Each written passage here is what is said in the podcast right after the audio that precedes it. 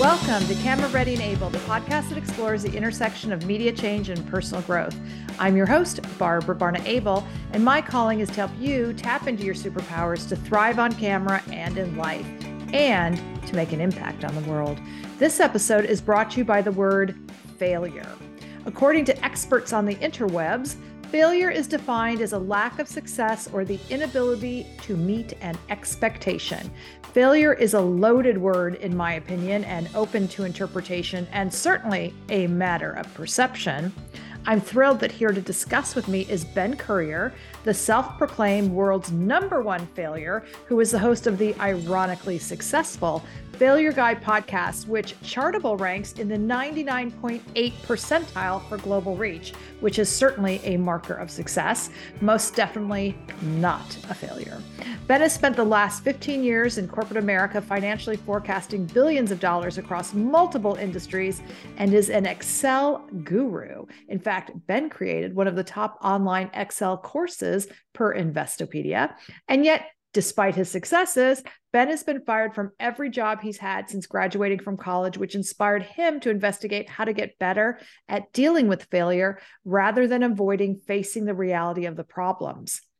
I want to find out more about what that means. His mantra is turn setbacks into success. Welcome, Ben. I'm so stoked that you're here. I'm so excited to be here, and I'm so excited because I got to have you on my podcast. That was a a blessing and, and an enjoyment. And I am I'm very happy to repay that in whatever way I can. Oh, thank you. Because I was thrilled to be on your podcast. And I think I'm going to re air it on the camera ready and able podosphere and um and just to say i'm like so thrilled because i think it's like linkedin and podcasting and all these things that brought us together which is one of the joys of having a podcast is is really connecting and having conversations and meeting extraordinary people that I wouldn't get to know otherwise, uh, which includes you. You know, so we have had the opportunity to discuss failure in depth in the past. So, one of my questions is you've been at podcasting for a while and are doing really, really well at it. Has your definition of failure evolved in the process? So, uh, weirdly, I had no expectations around any success with the podcast itself. So, I started out with, um, I mean, we can go to the inception story of how I became the failure guy, but really, once I had started embracing failure and I wanted to write a book on it, which was going to be called The Power of Effing Up or Why I'm Happy I Was Fired from Every Job I've Ever Had or something to that effect, um, I realized I only know my brand of failure. So I thought I'd start a podcast and then interview uh, successful people or people who have dealt with a lot of failure in their life and figure out how they deal with it and also become a better expert on the subject of failure uh, via the podcast. So I didn't expect anyone to ever let, necessarily care.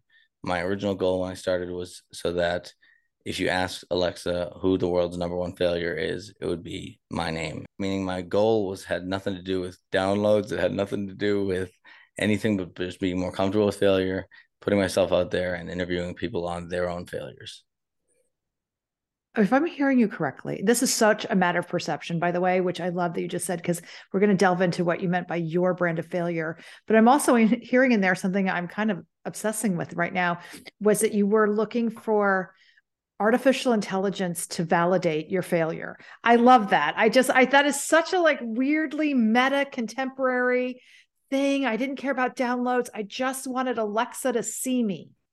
It was more like I knew world's number one accountant a lot of lot of competition. World's number one failure, almost none. I thought this license plate would be taken when I asked for it, and it was not. So like my my uh, view of failure is substantially different than the average person's. I found out over many times of people saying they hate the word, they don't believe in the word, all sorts of different reactions, which I I totally understand. But like really, my true definition of failure is to have um, tried something, have it not succeed, and then not learn anything from it that is failure because you've already paid the cost of, of learning the, what went wrong. But to purge it from your memory or to purge it from your existence or to pretend like it never happened um, that's really the ultimate failure. And i think it took me five times getting fired to even realize i was fired from all the jobs because i'd be telling a different story in each interview as to what happened and what i did and didn't do. So i was telling myself all these lies. And then i was like oh wow this is five for five right now I'm at six. So since the podcast started, I got fired from a job as well. But the point is, uh, I was like, well, there's something wrong. I've been reading all these self help books and I've been implementing none of the things that are positive or like able to pr- produce results, but they all say to be comfortable with failure. So I'm like, I'll put on my license plate. I have to look at it every morning. There's no way I'm not gonna get comfortable with it. So it was like kind of like exposure therapy. And also every time someone drives by me, I was in a Prius anyway, so they're judging me to begin with. But then add the failure thing to it, I would be like, oh man, I wonder what this person's thinking. I wonder what that person's thinking. After like a year and a half, I was just drumming on my steering wheel and I didn't care what anybody thought. And so it was a really quick way for me to hopefully get rid of some of those feelings of of what are people thinking of me so I could show up as more of my true self. Because a lot of times at work I would be work Ben. And then at home I'd be whoever the hell I am at home. And then every time I got fired, they became more like the same person, more like home Ben. And then now that's all I can be. And you know, that to me is a is a success. But apparently me isn't meant for corporate America. So uh, I took the hint finally and am not trying to go back. Okay, but I was after I getting was a master's, it's tough not to do that, you know. Oh, see, okay, that's about expectations. This is. Oh, this is so good. I'm loving having this deep dive with you, Ben, because you are clearly a genius and very successful at seeing opportunity and creating opportunity and stepping into it and and and seeing things differently than everybody else which is an incredible gift. And you know and then learning you know what do i do with that? And i love that you finally tapped into what was going through my head. It was like okay being fired from these jobs was not to, in my mind a failure right? Because it's often you're being handed an opportunity to see and there's a lesson and what we see as an obstacle is often uh, you know assigned to like redirect. And i and it's like so when you're getting asked to leave or for whatever the circumstances are why you're you're leaving five six jobs it's like you're not supposed to be there. You're supposed to absolutely be where you are right now doing what you're doing. And oh I salute you. I just adore you for that, Ben. So here's a question then what did you do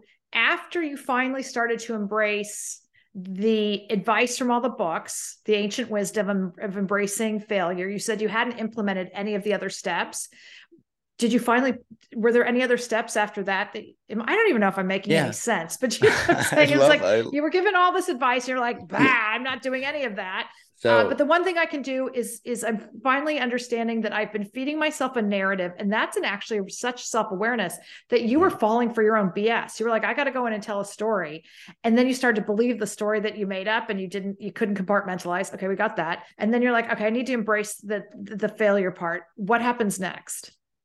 Well, so I think it all started out when I was growing up. I mean, everything starts out there. I don't know how you start out growing up already, but you get the point.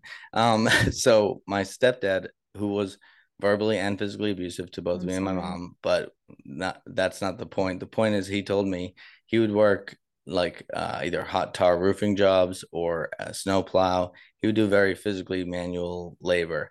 And he told me the one piece of advice that he ever gave me that stuck out is that you can pay now and play later meaning go to school do the right thing and then play when you grow up or you can play now like he did like not not pay attention to school and pay later, which is when you grow up. Now, unfortunately, he only lived one life, and that was the version he lived. He didn't know that you still don't get to play, even if you go to school and even if you get a master's degree in business and all that other stuff. You still, I'm like, when do I get to play? Isn't this the playtime? And no, it's it's just get more efficient at your work, and they'll still keep giving you 40 hours of work a week. So if I can take a 20 hour task and make it take 10 minutes, I get a 19 hour and 50 minute new tasks, no matter what. You know, I didn't get to keep the time I saved. So it's more like I could keep getting better at this thing the whole time. And also, I don't want to play corporate politics. So I will never play that game, as I said. I'll just get better at the software and get make it take less time. But you, we don't, Ooh, even with industrialization, in- we didn't mm-hmm. get to save time. We just had to work more or whatever, had to work the same amount. A thousand percent. All this stuff because when I was in college and doing internships, it was the beginning of people talking about paperless offices and the transition to different technology and things were just like FedEx was brand new and and and different technologies coming. So what I'm just saying is the fact that there used to be time was budgeted like you knew it took this many days for a contract to get sent out and come back And my whole long winded version of the story is just tell you we discovered it did not create more leisure time. It created more opportunity for us to work. You're absolutely right. So we just, our capacity increased, but our mental bandwidth and our capacity to um, live life did not expand you know in relationship to the amount of work yeah. that we can now pile on. This is so this is super deep and that you're getting this. And then also i want to circle back this expectation that you were raised with which so many of us have. If we i poor, get this by the way growing up so that's fair enough Oh, no, not at all. And I think that, and I really appreciate that. I was going to say that with with the investment of time and money into your advanced degree, the idea of getting an, an MBA or any kind, of same thing if you go to law school, was the idea that like that's a lot of money and that's a lot of time, and that you in that um, if you don't do something with it, you have failed. And then there's all these other emotional things we attach it like disappointment, not only mm-hmm. in yourself, but like letting down your family, letting down a lot of other people how are we going to pay for this? So i appreciate this. So you're carrying something around that is really weighty and you're not in the place where you're supposed to be. You're working at jobs where it's interesting because it's clear you have such an aptitude for so much of this but you're out of alignment with your values. Yeah and, after they fire me sometimes they have me teach the next person how my model worked and they're like this is amazing. Why'd they fire you? And i'm like because i can't be uh, just a, an extrovert who has to talk through numbers in a spreadsheet to people. And also, I'm from Boston, so I don't usually hold back. I might say, like, this, you're not dumb, but this is the dumbest idea I've ever heard. If you keep going down that path, even now, when I go visit my parents, um, my my new stepdad, he'll tell me something like, why don't you just go get a job uh, with all you know with all the skill you have why don't you just get another job? I'm like well a they don't want me. They've told me over and over again get out of here please. We don't want you. And then also i'm telling myself i don't want to be there so like why would i want to go do that? Only because of money? Well that's the trap that a lot of people get stuck in and have to do things they don't want for a long time but i kind of was like i'm going to try to figure out i'm going to just not care about money. Not, I mean, because I had a lot of neg- negative money association issues. So I was like, at one point, I was like, I'm not going to do or not do something because of money. So if like it's a good idea and the only reason I'm not going to do it is because of money, or if it's a bad idea, or you know what I mean, I wasn't going to do money based decisions. I was going to do decisions based on what I wanted to do. And so like I've made six figures at some of these jobs, but you know, after getting fired and not getting a job for a while. I've there's been times when I've been living with basically negative money, especially if you include debt. I think you're incredibly brave, Ben. That's a high praise from you. I appreciate that. And you did something very brave recently that I'd love to hear a little bit more about. Is you actually got up and sta- on a stage for my first time ever? Yep. Good for you. Can you walk us through that? Yeah. So I applied to be a speaker at Podfest. I did not think I was going to get accepted. I also didn't think I had a way of going there or like either financially or emotionally or whatever. But it was my first ever public speech. It was, according to the person who was hosting the room, she said it was probably around 200 people or something like that. And it's funny because sometimes the main stage, if it wasn't an interesting topic, would only have like 12 people, even though that seats 300 in the room. So since we had so many speakers and there was a surprise speaker of William Hung from American Idol fame there that we even didn't know about. And then William Hung walks up and I'm like, what in the hell is happening here? And then he sits like right next to me. So I was like, okay, first of all, do you want to be on a podcast? Here's my booking link, uh, etc. So I released his just four days ago, um, which is an amazing episode uh, in terms of my own uh, judgment, you know, and it was it was fun because I like telling his story because it's a simultaneous failure and success at the exact same time because he didn't succeed at going to Hollywood. He didn't succeed at the thing. He had to miss school to do it. But then he became it became like the biggest thing he's known for. And like if he didn't put himself out in that way and he he's not the stereotypical type to go do that, you know, you wouldn't expect someone who who doesn't have the talent to sing or and whatnot to to leave his um, civil engineering school for a couple days just to go try out on American Idol to basically be told talked very poorly towards by Simon and uh and Randy and I'm pretty sure Paula was Paula was driving with it. Even in the if you watch back at the American Idol thing, he just says, I did my best and I have no regrets. And it's not even like he fed into their criticism or anything. He just has a great positive attitude towards almost everything, and it was just really interesting to see his his takes on some of that stuff. So, how did you feel when you stepped off the stage? Unbelievable! It was amazing because I'm no offense to I'm not gonna say who, but some of the folks who did the speeches did not do a great job or did not engage with the audience as much. And according to a few people I talked to, they'd said that mine and William Hung's were their favorite, or at least mine created some sort of an energy shift in the room that then the following speakers um, benefited from, and including William Hung. But obviously, he could have carried that all himself. But I was just happy because a I didn't script anything. I just had a rough idea of what I was going to say, and b I want to be a stand-up comedian at some point, and I got a decent amount of laughs. So that's really what I was trying to focus on, and also making sure I didn't talk too fast. But I have 15 seconds to slide, and it went by like instantaneously. It was like mm-hmm. it was over mm-hmm. before I started. Wait, I want to talk about the energy shift because that's what this is. It's like one of the things you did without realizing it, you know, a few years ago was you changed your energy around failure. Mm-hmm. Right. And when we change our energy, we change our lives and the and the script. And um, it's like change your story, change your life.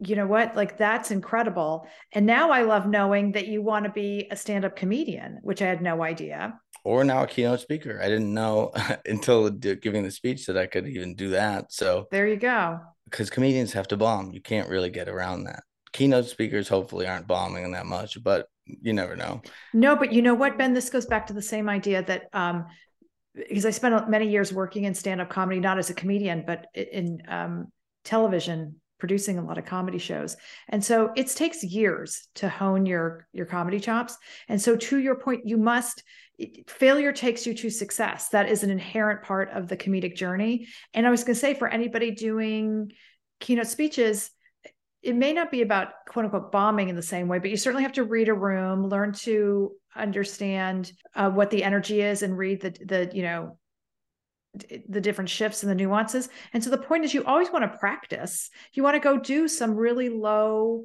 low risk or, or just go into situations where you can practice and, and make mistakes if, if we want to say so those aren't failures it's actually a smart strategy but you make mistakes and learn from them so you can move on i actually want to go back to then what your podcast is really about and you talk to people about their failures and what they've learned. So I'm curious about William Hung and what he had to say. You know, what has surprised you? What have you know? What have you really learned from your podcast conversations?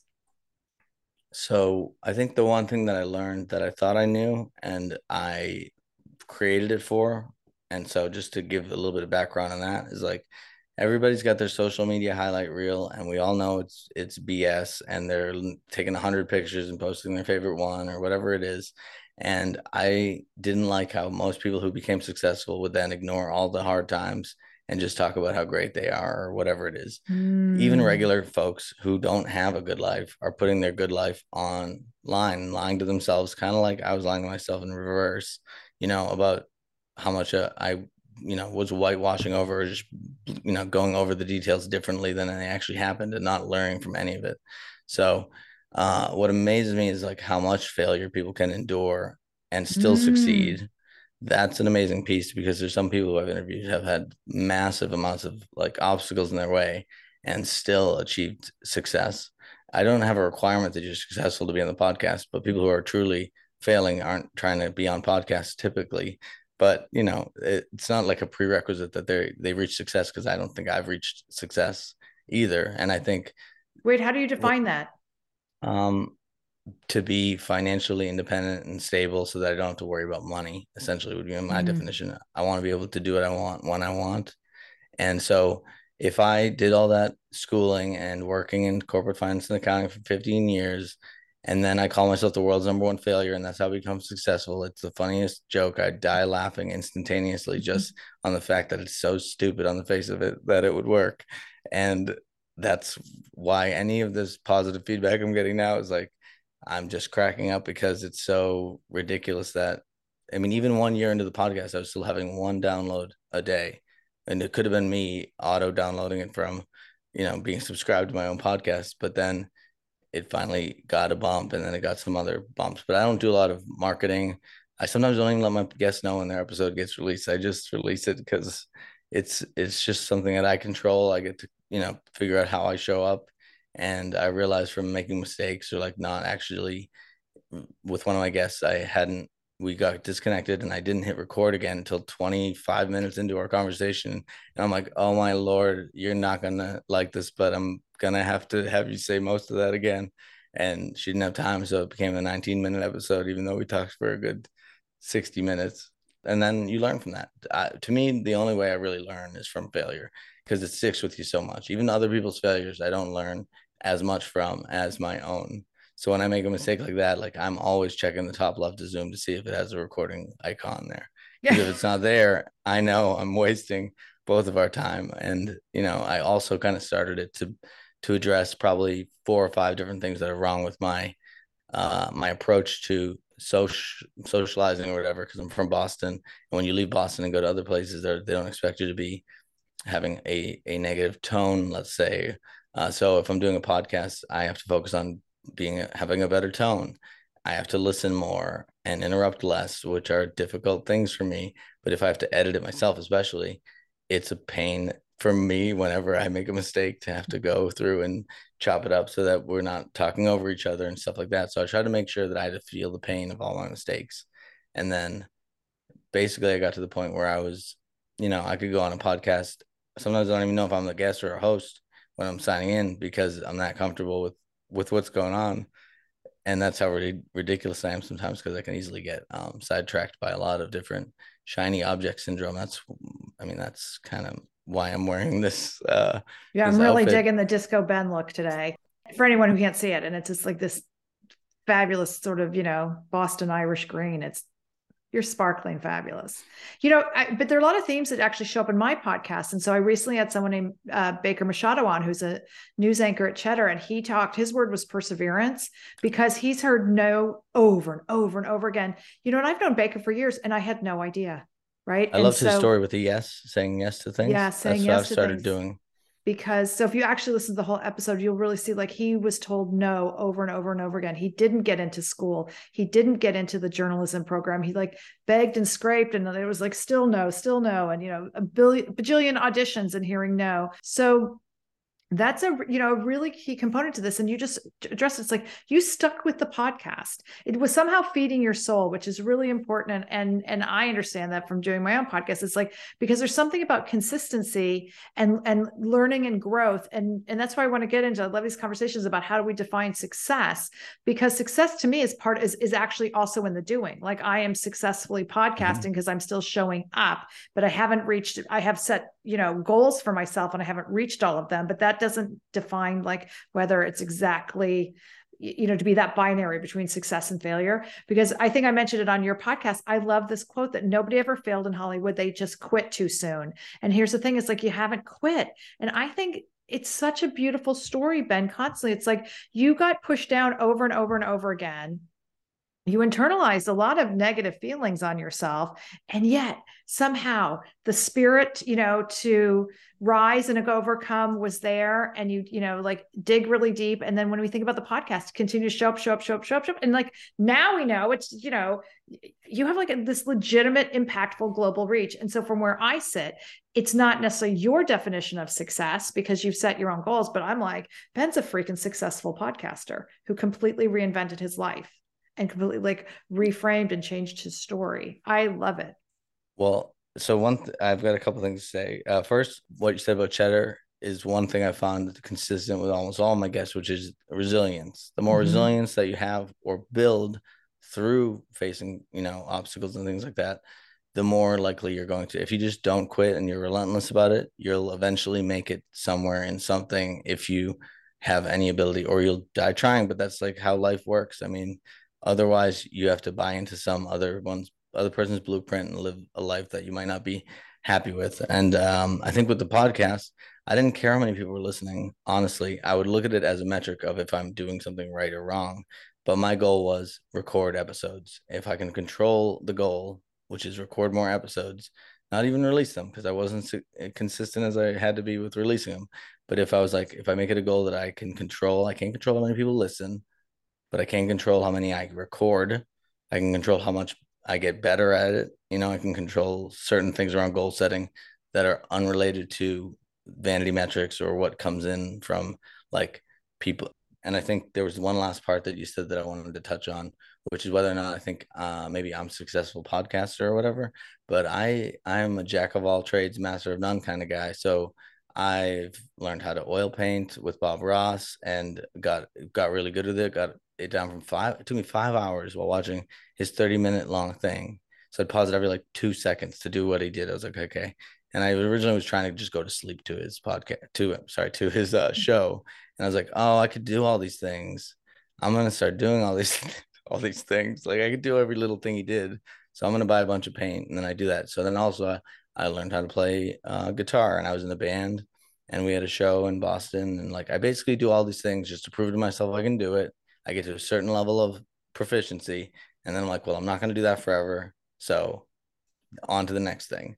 And usually, because I'd have a full time job, like it wasn't like I was ever going to get out of that and be able to do something other than my full time job. It was just these were random hobbies that I would pick up, do something for a while, get to a certain level of skill, and then go, okay, ne- on to the next thing. And so podcasting was going to be just another one of those things, but it's been, I mean, I could talk forever. So it's not like I'm going to stop wanting to talk to interesting people about stuff. So I don't think I'll ever lose that, um, that kind of drive I think this could be a whole nother podcast. I want to support you through this as having, but we'll, we'll, we'll table it right there.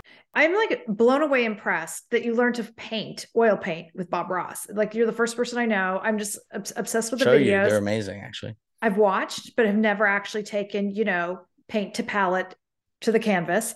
So is there a, a next skill you want to master? Uh, yeah. Speaking in public, public speaking. You're gonna. I got my it. first taste of it because I got one. I've got one under my belt. I had done one before where I promoted the hell out of it. It was an Excel talk. One person showed up. It was at a Microsoft store in the mall. You'd think that would be a good location to. And I was promoting it for like a month and a half with all my networking groups. One person showed up, and then one of the employees sat down. So if that's counting as public speaking, that would have been my first engagement. And then Podfest, which if you go to my IMDb profile, you'll see that video is there everyone said I knocked it out of the park, and all these people were like asking me to whatever take selfies with them and stuff. And I'm like, this isn't normal. This is not what happens. I don't. I'm not the energy shift guy. I'm not the one who should be. I, you know, it was more like people need to hear this message. I think about destigmatizing failure, whatever way you talk about it. It's more like getting comfortable with not succeeding until you succeed. Mm-hmm. Is really what it mm-hmm. But um yeah i love the the paintings i was making were beautiful uh the problem is i was in like a dexter like basement because you have to have plastic wrap everywhere because it goes everywhere the first time i did it was my ex's bedroom and i got oil paint all over her bed and her, and her pillow and everything and i was like okay i need to like take this down to the basement and like cover everything in in whatever and then i got to the point where i didn't have to watch bob ross i could use my notes it took me like an hour and a half to get this tropical seascape one done and I'll send you a picture afterwards uh, if you want. It's uh, I never thought I could paint.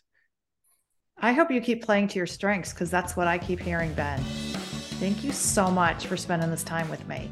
Thank you. Aww. And thank you for listening to Camera Ready and Able. If you're feeling stuck and looking for help to get where you know you are meant to be, please shoot me a note via my website, ableintermedia.com, and be sure to download my free ebook, 12 Tips for Success on Camera. And as always, please hit the subscribe button if you haven't already.